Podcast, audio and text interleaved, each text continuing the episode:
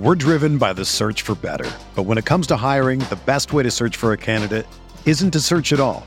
Don't search match with Indeed. Indeed is your matching and hiring platform with over 350 million global monthly visitors, according to Indeed data, and a matching engine that helps you find quality candidates fast. Ditch the busy work. Use Indeed for scheduling, screening, and messaging so you can connect with candidates faster. Leveraging over 140 million qualifications and preferences every day, Indeed's matching engine is constantly learning from your preferences, so the more you use Indeed, the better it gets. Join more than 3.5 million businesses worldwide that use Indeed to hire great talent fast. And listeners of this show will get a $75 sponsored job credit to get your jobs more visibility at Indeed.com slash BlueWire. Just go to Indeed.com slash BlueWire right now and support our show by saying that you heard about Indeed on this podcast. That's Indeed.com slash BlueWire. Terms and conditions apply. Need to hire? You need Indeed.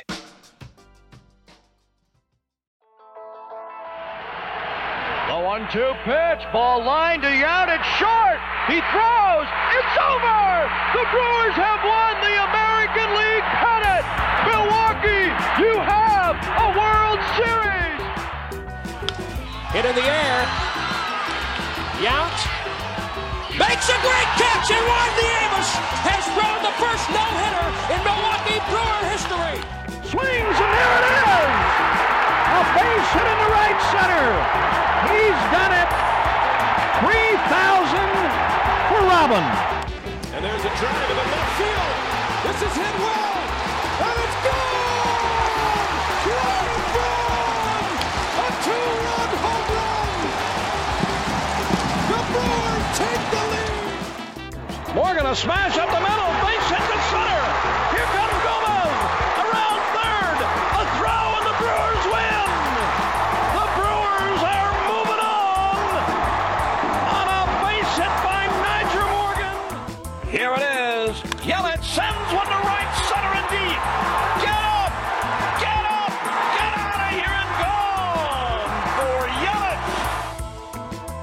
You're Crewsing for a Brewsing with me, Andrew Snyder, And me, Adam McGee.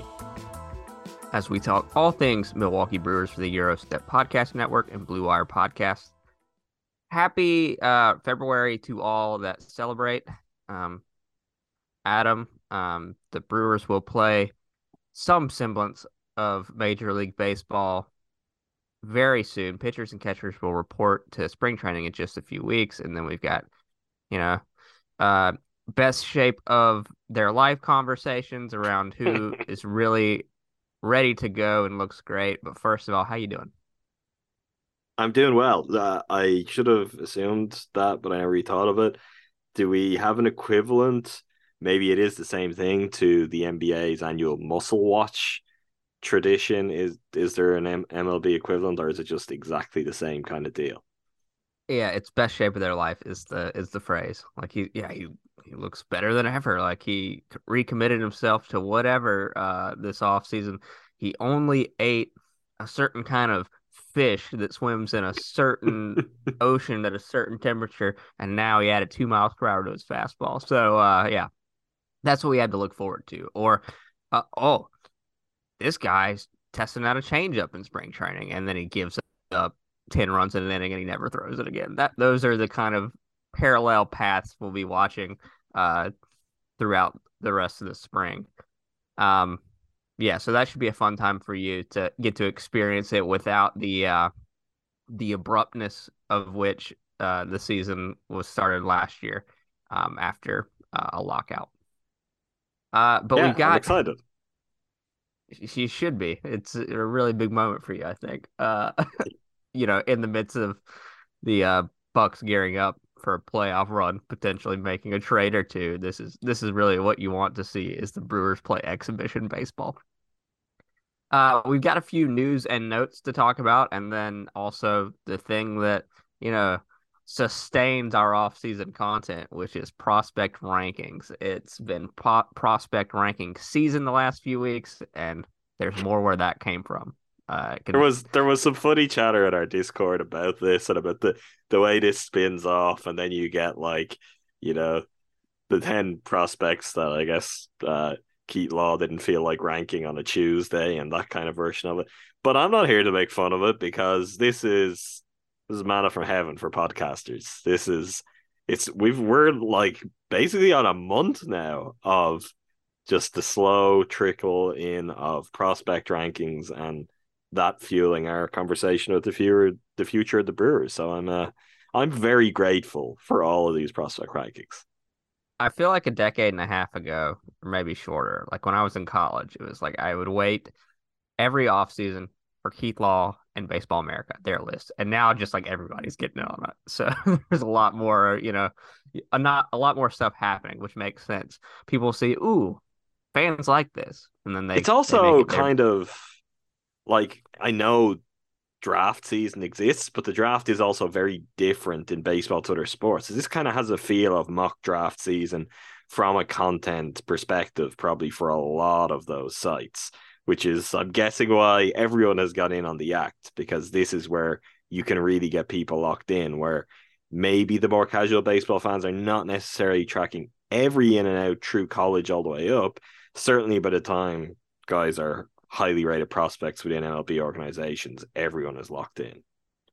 And I think it's actually a really, really, really good thing for Major League Baseball's marketing purposes that they have guys doing this because, especially to your point, there's not like a, I mean, there's a devoted uh, fan base for college baseball and but not necessarily amateur baseball below that. So, mm-hmm. um, it's not like college basketball at, to the NBA where everyone knew who Paolo Banchero was as soon as he walked on the stage and as soon as he steps on a court. So I think that just like the the process of these guys going from getting drafted to you've been hearing about them for a few years because of Keith Law or Kiley McDaniel or Fangraphs or Baseball America. Now they're debuting. You're excited. You've got this built up expectation, which can be good and bad. But I think in terms of this guy's on the field now, you know who he is. Oh, now he's good. Now he's a superstar. I think it can be helpful to have that name recognition. But before we look at a few of those lists, uh, there were a few more minor signings that the Brewers have made. First of all, they have signed relief, or I think he was a starter uh, in Korea, actually, uh, Robert Stock to a minor league contract with an invite to spring training. So Robert Stock is uh, a guy who spent time with San Diego Padres, the Boston Red Sox, the Chicago Cubs, the New York Mets, across uh, four seasons in Major League Baseball uh, 4.71 ERA um, across 72 and two thirds innings, uh, 55 appearances, three starts in that time. Uh, and then last season, and I believe the season before, or maybe no, just just last season. Yeah, the other, uh, the other other stat thing that Baseball Reference has looped in here is a winter ball appearance, so that's why it's showing me as two seasons overseas when it's really just one, which was last season with the Doosan Bears in KBO, 360 ERA, 165 innings, 29 appearances, all of them starts. Uh, another guy added to the mix to, I would assume, um, be in the bullpen mix, but maybe after seeing him start, they want him as organizational depth, and he's a guy that will try and most likely earn a spot in the rotation in Nashville. Uh, but I think if he's factors into the major league roster, it would be out of the pen. Uh, just taking another flyer, and we'll see what happens there. Uh, I'm assuming you have no major thoughts on that. I think he's a, a pretty active guy on Twitter. Seems to have a good sense of humor. So nice cl- clubhouse guy as well. Oh, always, always in favor of that, particularly with the the loss of Brent Suter from the organization. There's there's room for the Brewers to uh, up their social media personality again. I think. Yeah, I guess seems an interesting flyer, which is probably gonna be for Nashville depth or maybe the kind of person who, if we end up talking about him any more than that throughout the season, it is that there's a a bind akin to what we saw at times last year, and he comes up and helps out. But I mean, in terms of that, he seems like pretty solid depth for the level of depth you're looking to have him at in the organization. That's that's my gut reaction. I don't know if I'm overvaluing that too much, but like he just seems solid. Yeah, sure, he's a fringe guy who's who's in a, a battle to stay around and I guess prolong his career as long as possible.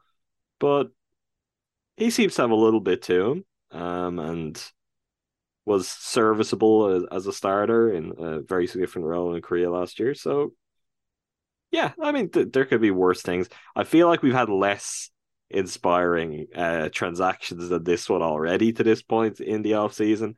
So I, I don't have any no uh, overwhelmingly positive takeaways, but I also it, it makes sense. It's fine. I, I don't have anything against the move.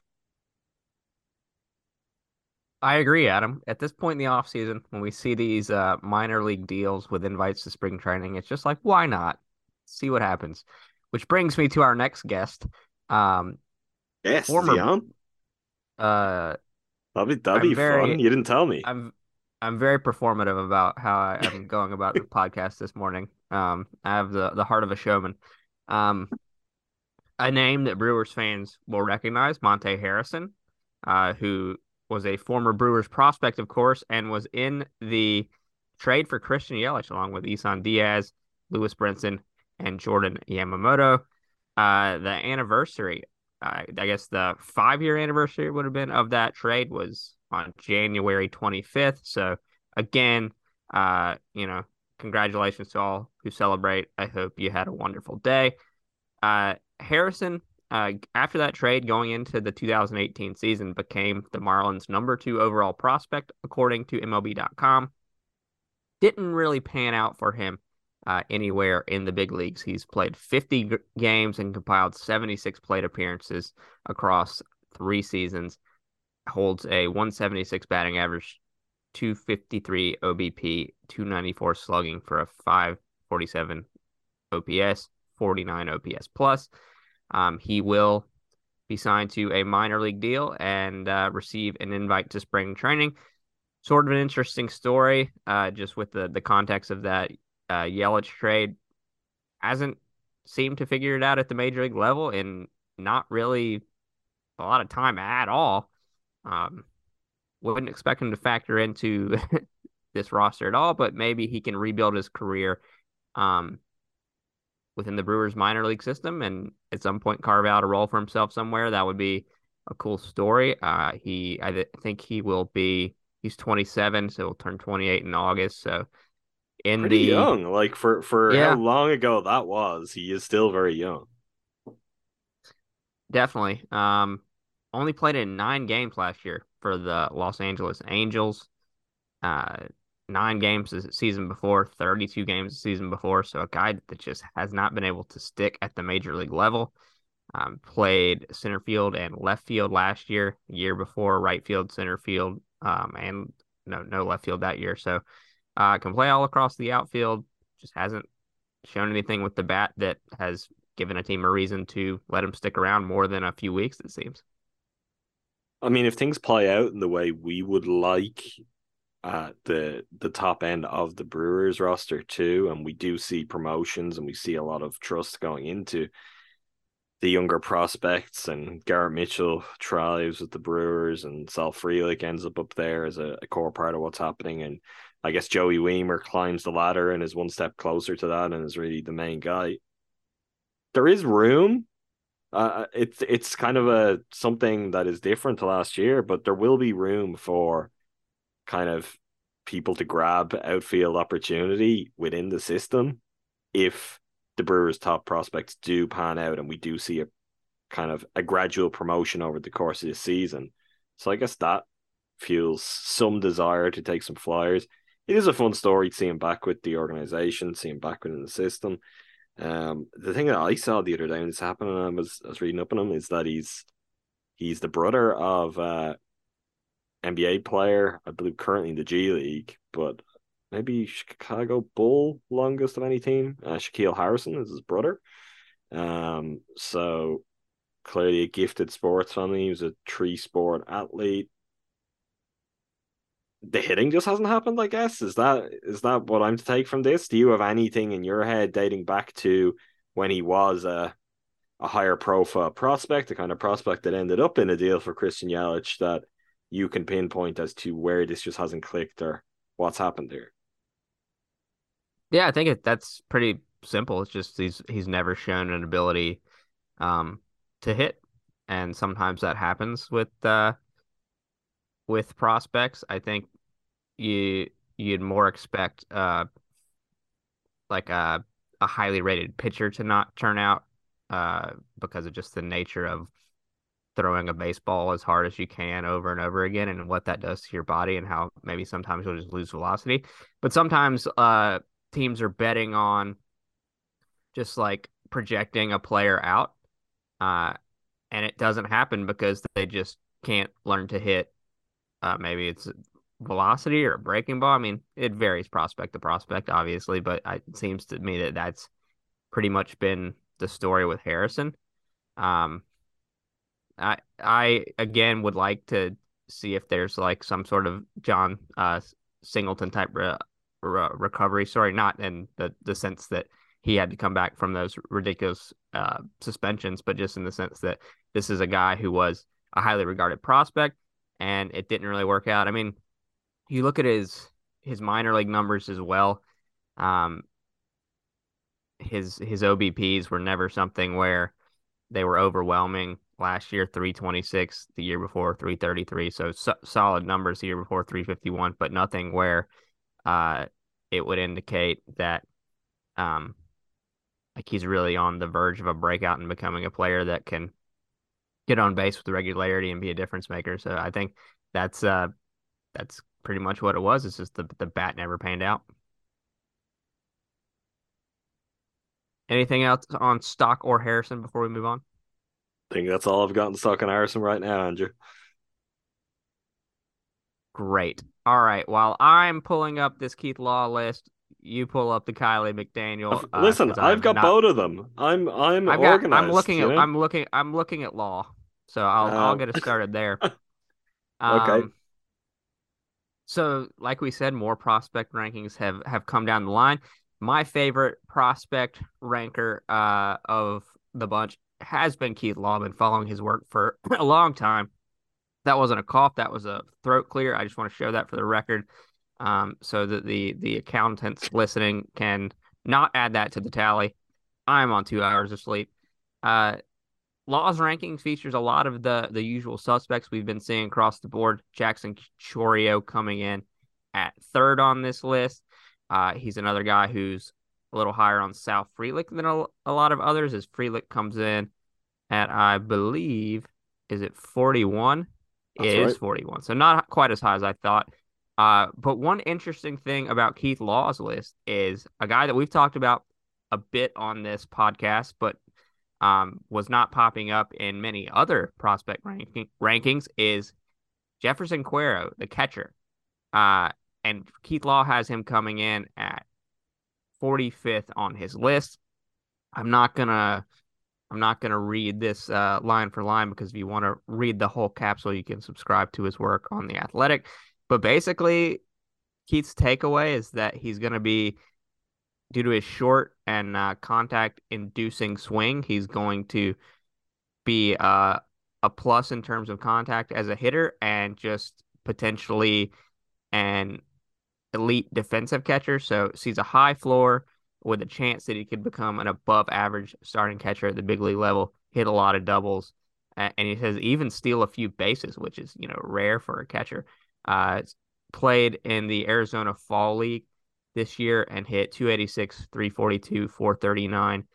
Um, or that no, that was across uh, low A and high. Sorry, trying to read the capsule without reading the exact whole thing. And then obviously we saw how good his arm is and and that pop time as we saw him throwing out runners with regularity. Sure uh, obviously William Contreras is the starting catcher this season, a guy who they're worried about his defense. This is exciting to see uh, Quero come through as someone that can either a share the load with him as a starting catcher, or b if the bat truly or the glove truly does not make a transformation, see Contreras is more of a DH and even uh you know a part time outfielder from time to time.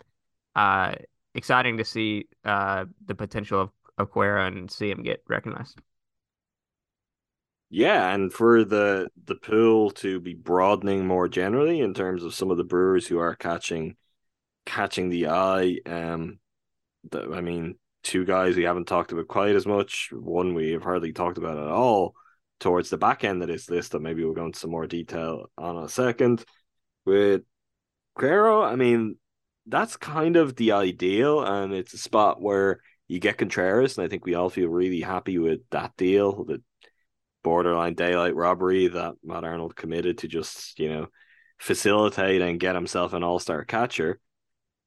I think that is something though where to be able to have the freedom of knowing, okay, we've upgraded that spot offensively, and we also have then major improvements coming to our depth. We're going to be able to round that out, whether that's next year, whether it's the year after, where hopefully you're going to look at one or two seasons maybe with those two guys as your your number one, your number two catcher, and then by the time it comes to uh, the reality of life for the Brewers and decisions are being made and Contreras, hopefully Contreras ready to be the guy, or maybe has even assumed that position for himself at that point.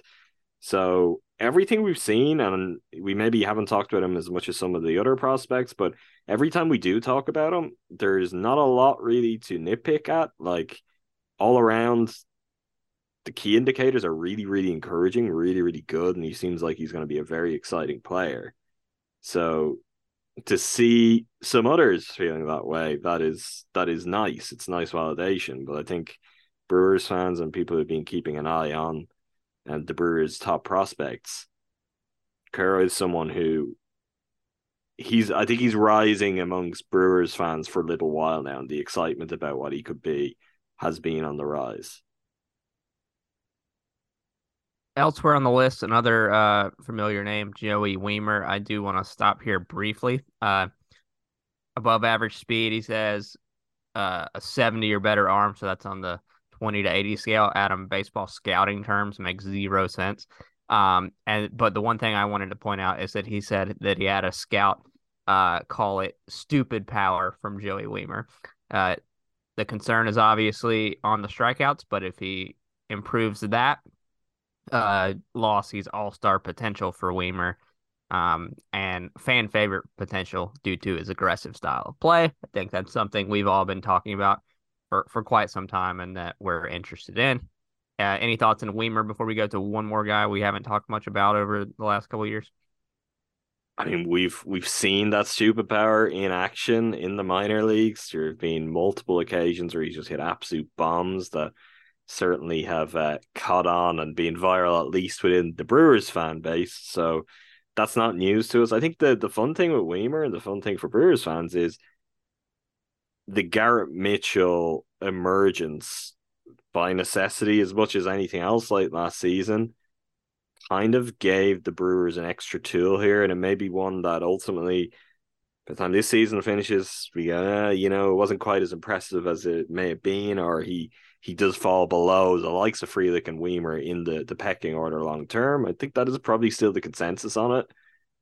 But I don't think even if we get kind of Mitchell being good and giving the Brewers a solid season this year, like someone like Wiemer getting to be a little bit more under the radar and maybe have a little bit more time to really work things out and be ready to pop once he lands with the Brewers, that doesn't hurt either. So he's a guy we've talked about plenty, but I feel like we've also talked about less.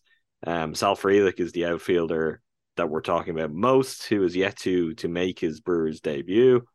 And I don't know if that hurts Joey Wiemer, him getting to come under the surface and then arrive with the kind of power that he does possess.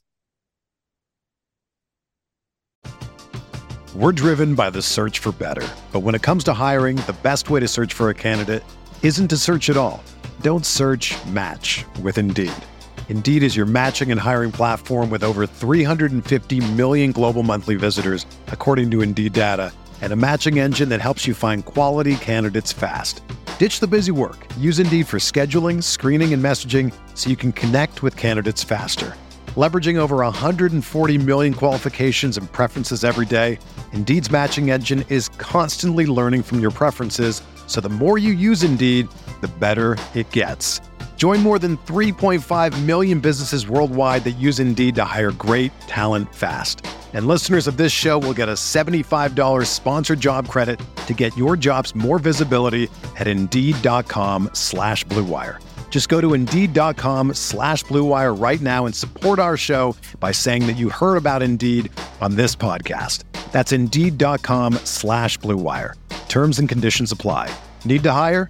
You need Indeed. The best way to learn a language? Immersion. Living where the language is spoken and using it every day. But if that's not in the cards this year, you can still learn a language the second best way, and that's with Babbel. Be a better you in 2024 with Babbel, the science-backed language learning app that actually works. Don't pay hundreds of dollars for private tutors or waste hours on apps that don't really help you speak the language. Babbel's quick 10-minute lessons are handcrafted by over 200 language experts and help you start speaking a new language in as little as 3 weeks. Babbel's designed by real people for real conversations, and their tips and tools are approachable, accessible, rooted in real-life situations and delivered with conversation-based teaching so you're ready to practice what you've learned in the real world. Here's a special limited time deal for our listeners. Right now, get up to 60% off your Babbel subscription at babbel.com slash bluewire. That's 60% off at babbel.com slash bluewire, spelled B-A-B-B-E-L dot com slash bluewire. Rules and restrictions apply. Last but not least on the list, uh, a guy we haven't talked a lot about, and that's probably because he just has not played much professional baseball due to um, an injury, and that's Tyler Tyler Black, who's a listed as a, a utility guy whose best position might be um, second base. He was uh, the Brewers' competitive balance pick in the 2021 draft out of Wright State University. And across 90 games in his professional career, three, 318 at bats so far, a 270 average, 412 OBP, and a 396 slugging percentage. He's in his minor league career, he's got 71 walks and 75 strikeouts. So a guy that has exceptional plate discipline and versatility at multiple positions. Um, fractured his scapula, dive making a diving catch uh, in center field, uh, and then played in the Arizona Fall League and broke his thumb. So a guy that throughout his brief pro career seems to have been snake bitten by injuries a bit, but it sounds like at the high end of his future, he could be a super utility, uh, Jace Peterson type guy. Uh, on base Tyler doesn't have the same ring to it, but I think if we were watching him uh, draw walks and make great plays in the field across multiple positions at some point in the near future, we would like that outcome. They obviously have another guy who's uh, nearly ready in the system in Bryce Turang as well that kind of profiles as this type of player unless he's an everyday shortstop or everyday second baseman. So another guy with positional versatility. And why do we like him, Adam? Because he gets on base. Yeah, and as we talked a lot about, I guess, the offensive profile of the Brewers last year, and in spite of the fact that, yeah, it works as a whole, like they were getting mostly the runs they needed. It felt like a slog. There was no guarantees, and it was really hard work for themselves. The way to remedy that is just guys you're going to get on base, and those guys are coming. They're there in the system, and that could be where we see a gradual evolution of the Brewers. The challenge is going to be aligning timelines so that you're the the quality of pitching that you're currently blessed with doesn't just all kind of get phased out and then you've got this much healthier mix of position players than you've had for quite some time. But we can't worry about all that right now. That is certainly the thing to watch. But this is again it's an interesting one. It's a fun one. Um his his profile for what the brewers need is is certainly something that you know, is intriguing. And it's not a bad thing either. You, you're right mentioning their similarities with Bryce Turang.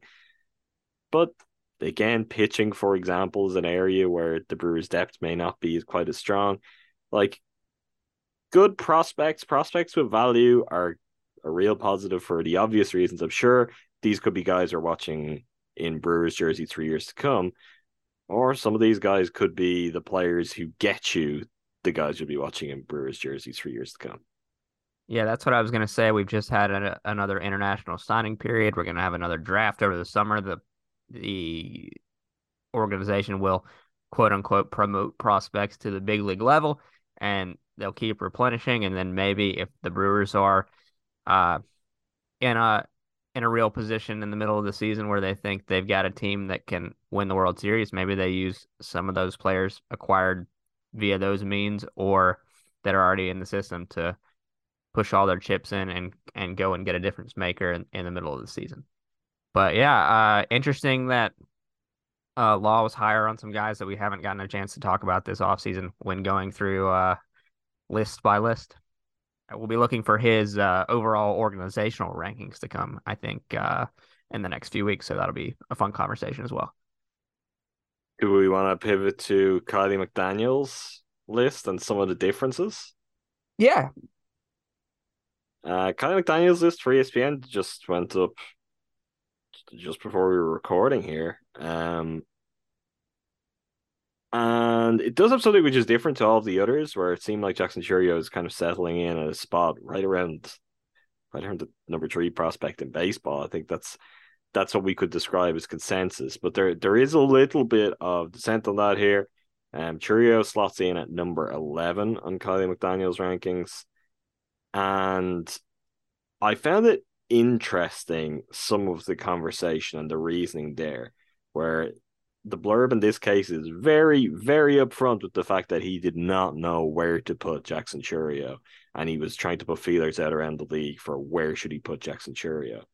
Um, so to quote Kiley McDaniel's piece, I wasn't sure where to put Chourio, so I sent this list around for thoughts with him here, and nobody told me to move him. One exec summed up my conundrum thusly: "quote No one knows what to do with Chourio. Throw a dart." Um, he paints him, which, as we well know, as someone who has all the tools to be an absolute top tier center fielder. The concerns are the concerns that we know of. It is is he going to be someone who's going to strike out at a very high rate? Is he going to find the right balance to that kind of power versus hitting approach? And I guess is there just something that's a little bit precocious there that over time may be inconsistent or could even be flash in the pan. They're the concerns I think we've talked about, we've heard before. Um,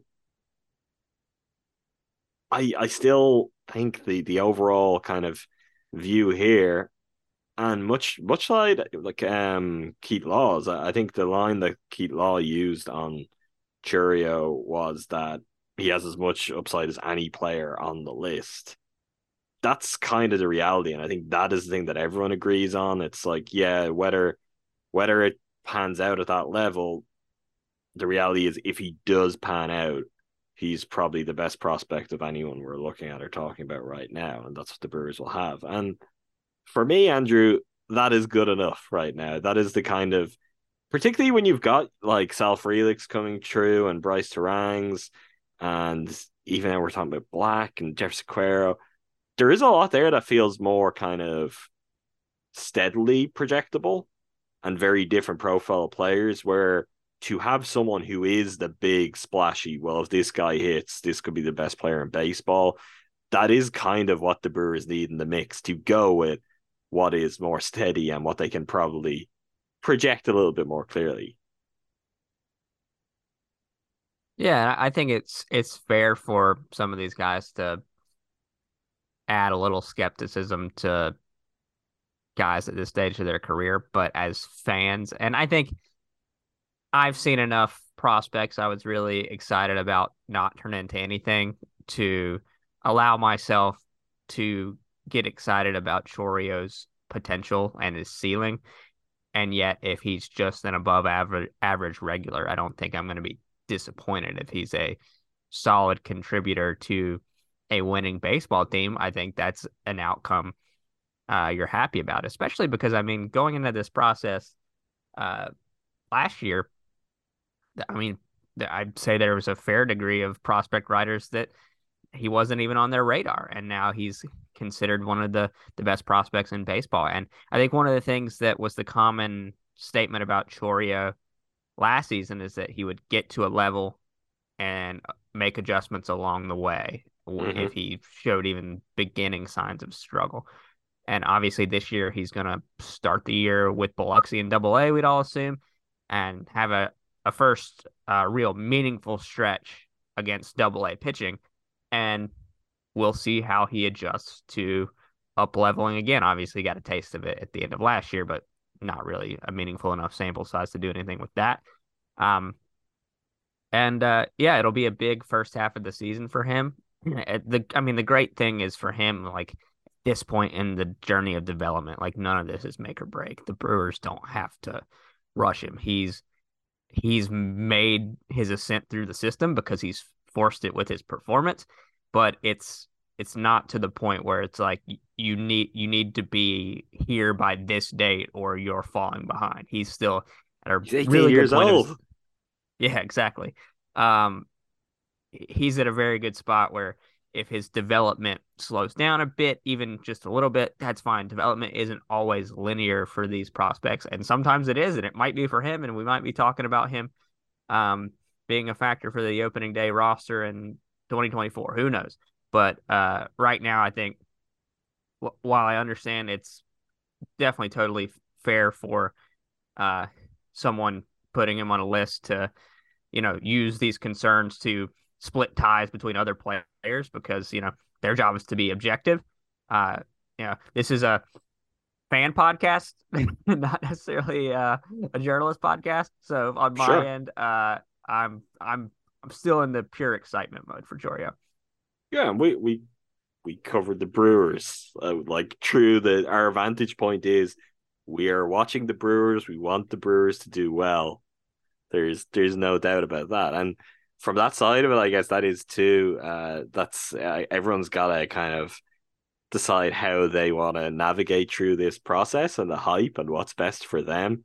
And uh, I've spoken about this before, but for me, it is going to be yeah, I'm leaning in. This is this is what to be excited about, particularly considering the Brewers are a team that are gonna be mid to bottom of the league in payroll. Um, and that the best players on the roster were at a point where we're like, okay, well, how many of those can they keep around? It's not like can they keep them around, it's actually how many, how many will be leaving. And when you find yourself in a spot like that, the prospect of this great hope coming along as as what's next and possibly making the Brewers better than they were in their most recent era, But that's something to hang on to. And for me, I I think that's the whole point of this. Without that, I think it's truly a hopeless venture. With like Mark Attanasio's ownership, with how the Brewers are run, I think it just gets really grim, and you'd be better just ignoring the results entirely and being like, "Yeah, I like to watch a ball game." Um, for me though, I'd like to imagine that this Brewers team could have some real success, and we could have the fun that comes with consistent playoff runs, like has been the case in recent years, but with a new team and bringing something different to the table that may pan out in a better way at the top end. So I'm truly embracing the journey on this. And number 11, um, number 11 on any prospects, I'll take that. Again, to your point, this is someone who wasn't really on the radars at all a year ago. So where skepticism now has him on 11 on top 100 lists, that is a very good spot. And more generally, I think one of the things when we started this pod, we were talking about the Brewers farm system and what they had and how that was looking up and what the general kind of opinion of it was. It wasn't great, and I, I think there has been real improvement. It's picked up. Pitching is the concern, and I'm sure when we see rankings team by team, the lack of quality pitching depth is what will come back to to bite the Brewers. But outside of that, I, think it's really well rounded and exciting, and having again that variance in the type of prospects you have, like different types of guys, that is also important and I think exciting. Well, I, I do want to call out too how interesting a flashpoint, or I don't know, marker in time, I guess is a better word for this uh, selection of Brewers prospects. Because Adam, you and I feel pretty good about our handle on uh, the 2022 Brewers until we die. But uh, to uh, to that end, we are kind of catching up on the the history of Brewers baseball via beat writers, via our listeners, via our GSPN colleagues. And the one the one thing that keeps coming up about player development in the post or not the post, the David Stearns and now post David Stearns era is the Brewers haven't been very good at developing hitting prospects. And uh, we're seeing that even in our rewatch as Orlando Arcia, who looks really great in some of these playoff uh, plate appearances. Obviously, not with the organization anymore, but they've always been able to develop that starting pitching. And you see the Corbin Burnes and the Brandon Woodruffs and the Freddie Peraltas come around, and now um, Ashby's in the mix as well. Whereas uh, you don't see the the homegrown um, offensive contributors at at the major league level, and now you've got a selection of guys who might break that mold and be the breakthrough in terms of like we drafted or we signed this guy or we acquired them when they were still in the minor leagues and helped turn them into productive big league batters. So it will just be interesting to see when these guys get to the big leagues if they figure it out and if they become uh, long-term success stories for the organization who has in this latest modern era done a great job of producing pitching prospects, but not so much uh, hitting prospects. Shall we go back in time, or do you have anything else to add? Yeah, let's go forward to go backwards here, or backwards to go forward. All right, sure. That that sounds like a plan. Uh, so if you're uh, a frequent listener, you may know that Adam and I and uh, Jordan Tresky for a moment in time, and uh, some of, of our wonderful listeners have been rewatching the Brewers 2018 playoff run on playback. So we're going back in time. Adam and I are taking a history lesson. Um, we got a lot of prof- professors with us in the chat to help us uh, learn along the way about what it was like to be a, a Milwaukee Brewers fan in 2018. Uh, before we get into the specifics of the game, this one was fun because uh, it really got to feel like something we were used to seeing uh, last year, it just in smaller increments. Uh, Brandon Woodruff starts this game. Corbin Burnes comes on in relief. Josh Hader comes on in on relief. Adam, did you feel like did it did it really feel like 2022 in the good moments when you were when you were getting into this? Even though you know it's a different version of Brandon Woodruff, it's a different version of Corbin Burnes, it's a different version of Josh Hader. Yeah, it did. Um, I mean, it's nice to watch those guys pitch again. Um, uh, albeit the fact that they were not pitching and they actually pitched in 2018 for us to get to sit down and watch the pitch was fun. Um, I was surprised by how much it felt like those guys. Not so much Hader. I think that was that was kind of established that uh, I I know what to expect of the version of Hader who was around in 2018. Um, but Woody and Corbin kind of look like Woody and Corbin, albeit in more limited stretches. And that's a lot of fun. It's cool to see the kind of the shape of who they've become now, taking taking shape already for the Brewers and helping them to win playoff games. Um, it really made me want to see those guys back in the playoffs too, because even at the points where they're finding their feet and really coming into their stride, here they are and they're playing and they're winning playoff games. So that was one of the things that made me want to see both of those guys get a chance to win some playoff games as Brewers again very, very soon. And yeah, of course, given some of the uncertainty about salary and both of those guys' future, might mean we need that to happen this season. It probably does. So I, I would really like to get a chance to see 2023 Brandon Woodruff and Corbin Burnes um, put on similar displays in the playoffs. But this was fun watching watching those guys, familiar faces, different haircuts, particularly in Corbin's case, but familiar faces, um, playing and winning in the postseason was something I got a lot of enjoyment out of. Yeah, and as we said, different versions of these guys. So his age 25 season in 2018, Brandon Woodruff, uh, a 3.61 ERA across 42 and a third innings only four starts in those 19 appearances. So he was getting the start in this instance, but as we've seen and been told about this postseason, this was the all hands on deck uh, uh, bullpen game postseason where uh, guys are in there to get outs, get their job done, and then turn it over to someone else who has the job to do as well. So Woodruff, the starting pitcher in this game, but I knew he wasn't going to have to go the full uh, five or six innings. He does his job extremely well in that limited sample. Uh, three innings pitched, no hits, no runs, a walk, three strikeouts was just absolutely dominant. As we saw on, on the YouTube stream, he looked fantastic. Um, sorry, ESPN's playing an ad, so now I can't hear myself think as I look at this box score. this is great podcasting. I am going to Ah, ESPN, I hate you. Anyway, that's a nice little aside. But anyway, three innings pitched for for Woodruff, no runs, three strikeouts, just the walk, 48 pitches thrown. And then after Woodruff's day is done, uh, Christian Yelich said, I will stake you to a lead uh, by hitting an opposite field home run to left center, scores himself and Lorenzo Cain to make it 2 nothing Brewers after the third inning.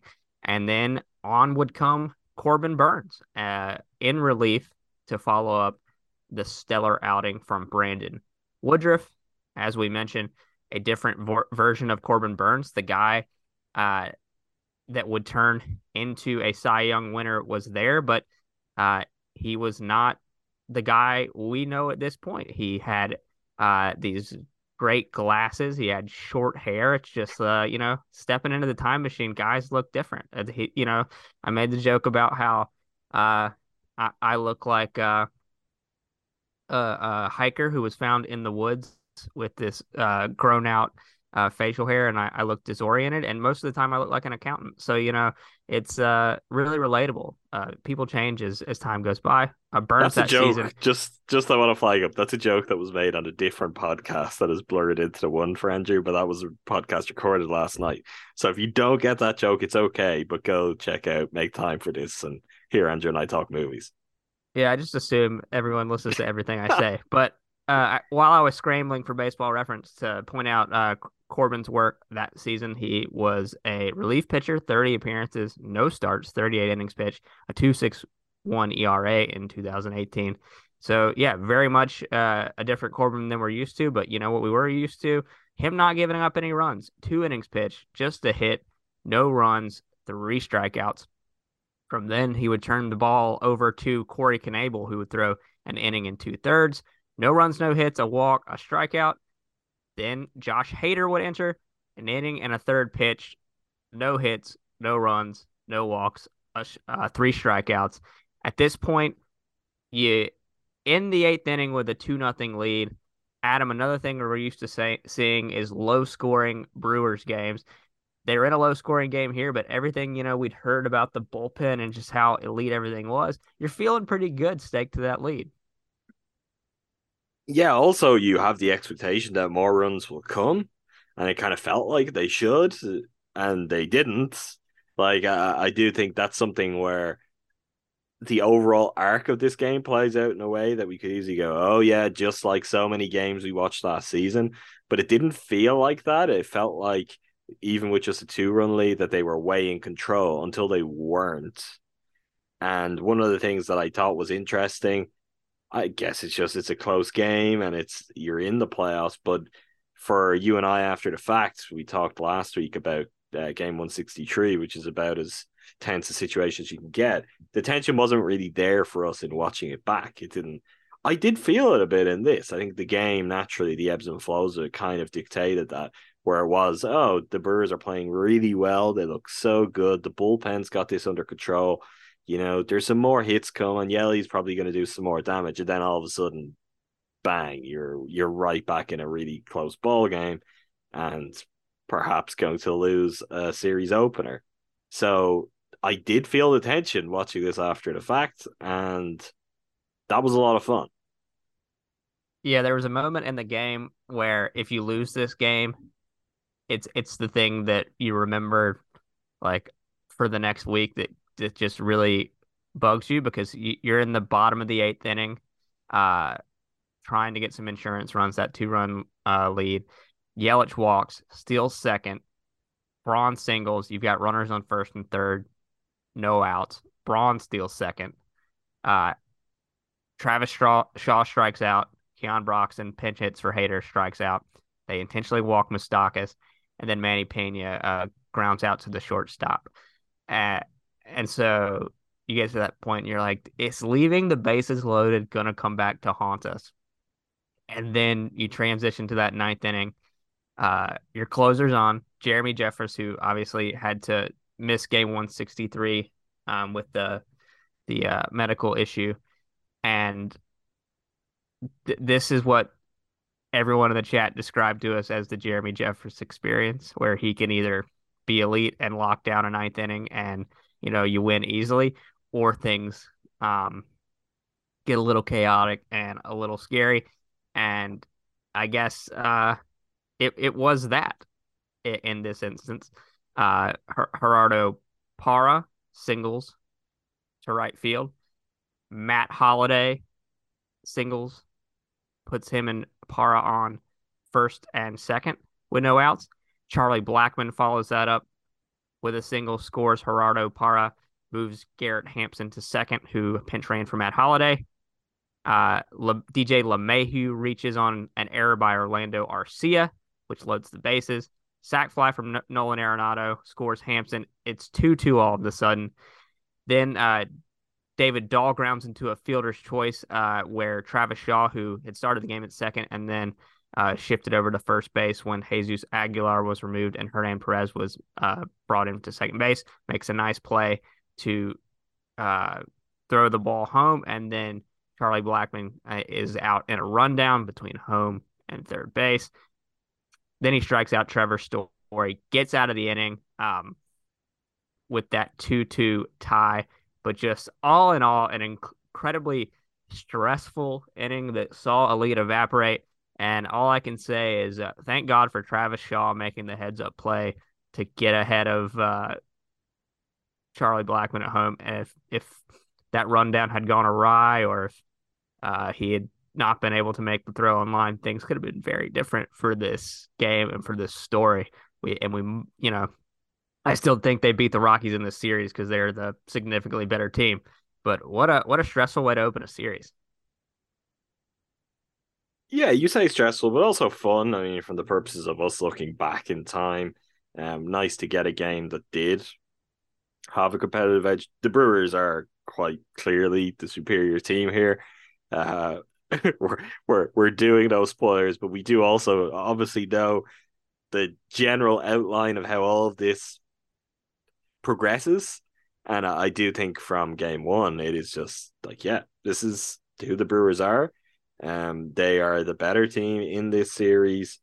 And one of the things that I know was being communicated to us by the listeners who were joining us and watching the game was you've got to start to kind of understand why it felt like is this the Brewers year and why that was the kind of thing bubbling up going from game 163 into a game like this where they look really good in a lot of ways, and then they face adversity and it could all go wrong, and yet they still go and get the all important win.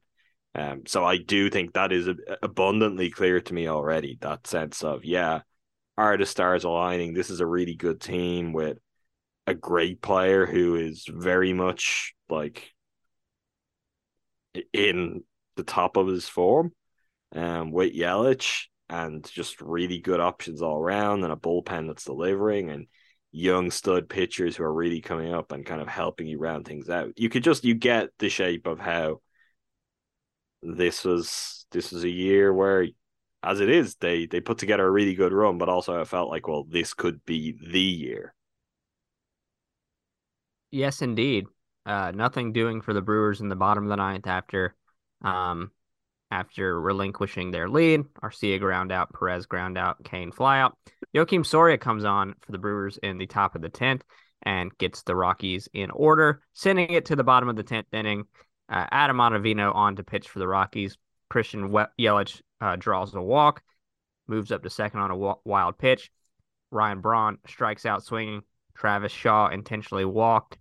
Curtis Granderson then comes on to pinch hit, grounds into a fielder's choice. Uh, so first and third with Granderson at first, Yelich at third. Mike Moustakas comes to the plate, rips a walk-off single to right field. Brewers win 3-2. And as our listeners said, you know, in, in 2018 for them, it started to feel like the Brewers' year, and you know, a walk off win after relinquishing a lead in the ninth inning is uh, a good way as any to return the positive vibes to what seemed to be a raucous Miller Park. Sure did. And I'm excited to see more of raucous Miller Park. Um, and to keep watching this team, uh, just an objectively very, very fun team um, over the course of the series. So, on that note, I guess let's announce game two, Andrew. Um, we will be watching game two of the 2018 LDS. Brewers Rockies. Uh, Tuesday. What date is that? The seventh, uh, I believe. Yeah, sounds right. Tuesday, the seventh of February. Yeah, it is correct.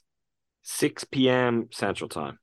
We will fire it up. We'll watch that game. Um, we hope if you've never been before, as we said last time, it's very very simple. You go to our room www dot again to give you like old school internet, just in case you don't know. You need that, or well, sometimes you don't need that. Playback.tv forward slash Crewsing for a Brewsing. That's our playback room. You can set up an account on playback. We will be on stage, Andrew and myself for sure.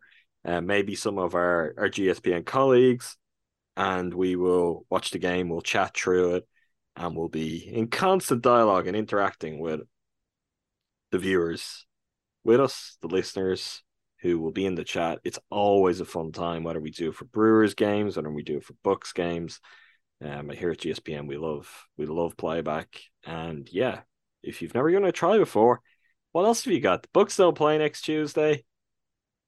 What are you gonna do? What you're gonna do is you're gonna tune in. You're gonna watch 2018 Brewers, and you're gonna have a good time with your friends from Crewsing for a Brewsing.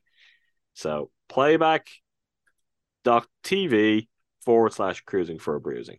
We will, of course, tweet links and put out reminders on Tuesday. If you're in Discord, that is the best way to ensure you get reminders and always have the inside track on playbacks. But yeah, it's uh, a fun, fun thing that we we're doing. We're enjoying our watch along so far, and I look forward to game two.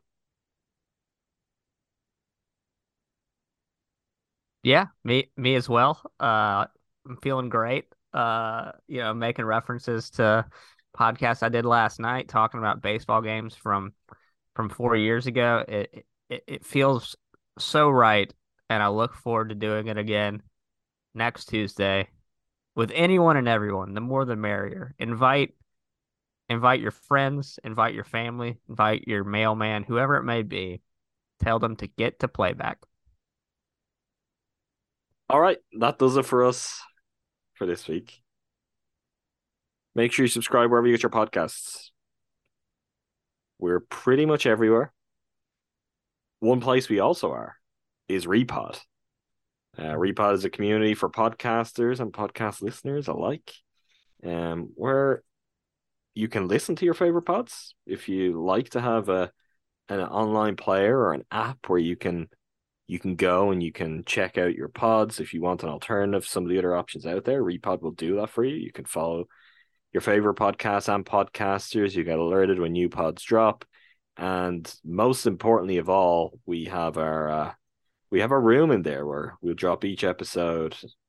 We'll open up the floor for dialogue. And if you've got any thoughts on anything whether in this case it's individual specific Brewers prospects or any details from that 2018 run do you want to talk with us, you want to go back and forward on, so you find us. Go and go and send us a reply, and we're happy to chop it up.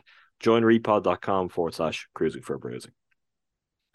Of course, here in the Gyro Step Podcast Network, we've also got our books podcast, Gyro Step and Win in Six, on that Gyro Step Podcast Network main feed. Trade deadline coming. Bucks on a winning streak. Khris Middleton looking like Khris Middleton again.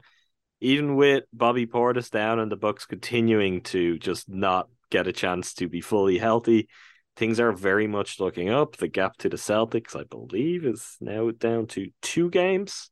Um, thanks to some help. Always a scare. They're good at that, but some help from Andrew's Charlotte Hornets, who who allowed the Bucks to get away with a win. So stay on top of all things Bucks as we approach trade deadline, All Star break, and the Bucks really ramping things up.